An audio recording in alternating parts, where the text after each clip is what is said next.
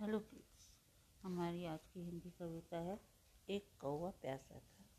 एक कौवा प्यासा था, दूर देश से आया था। ढूंढ रहा था पीने को पानी, दिखा मटके तो मिटी परेशानी।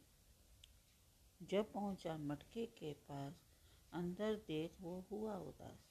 मटके में पानी था थोड़ा, पर सूझबूझ का साथ न छोड़ा।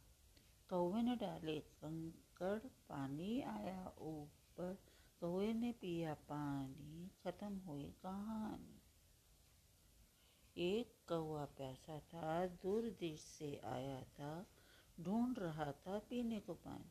दिखा मटका तो मिट्टी परेशानी, जब पहुँचा मटके के पास, अंदर देख वो हुआ उदास। मटके में पानी था थोड़ा, पर सूझबूझ का साथ न छोड़ा। कौवे ने डाले कंकड़, पानी आया ऊपर। कौवे ने पिया पानी, खत्म हुई कहानी। Thank you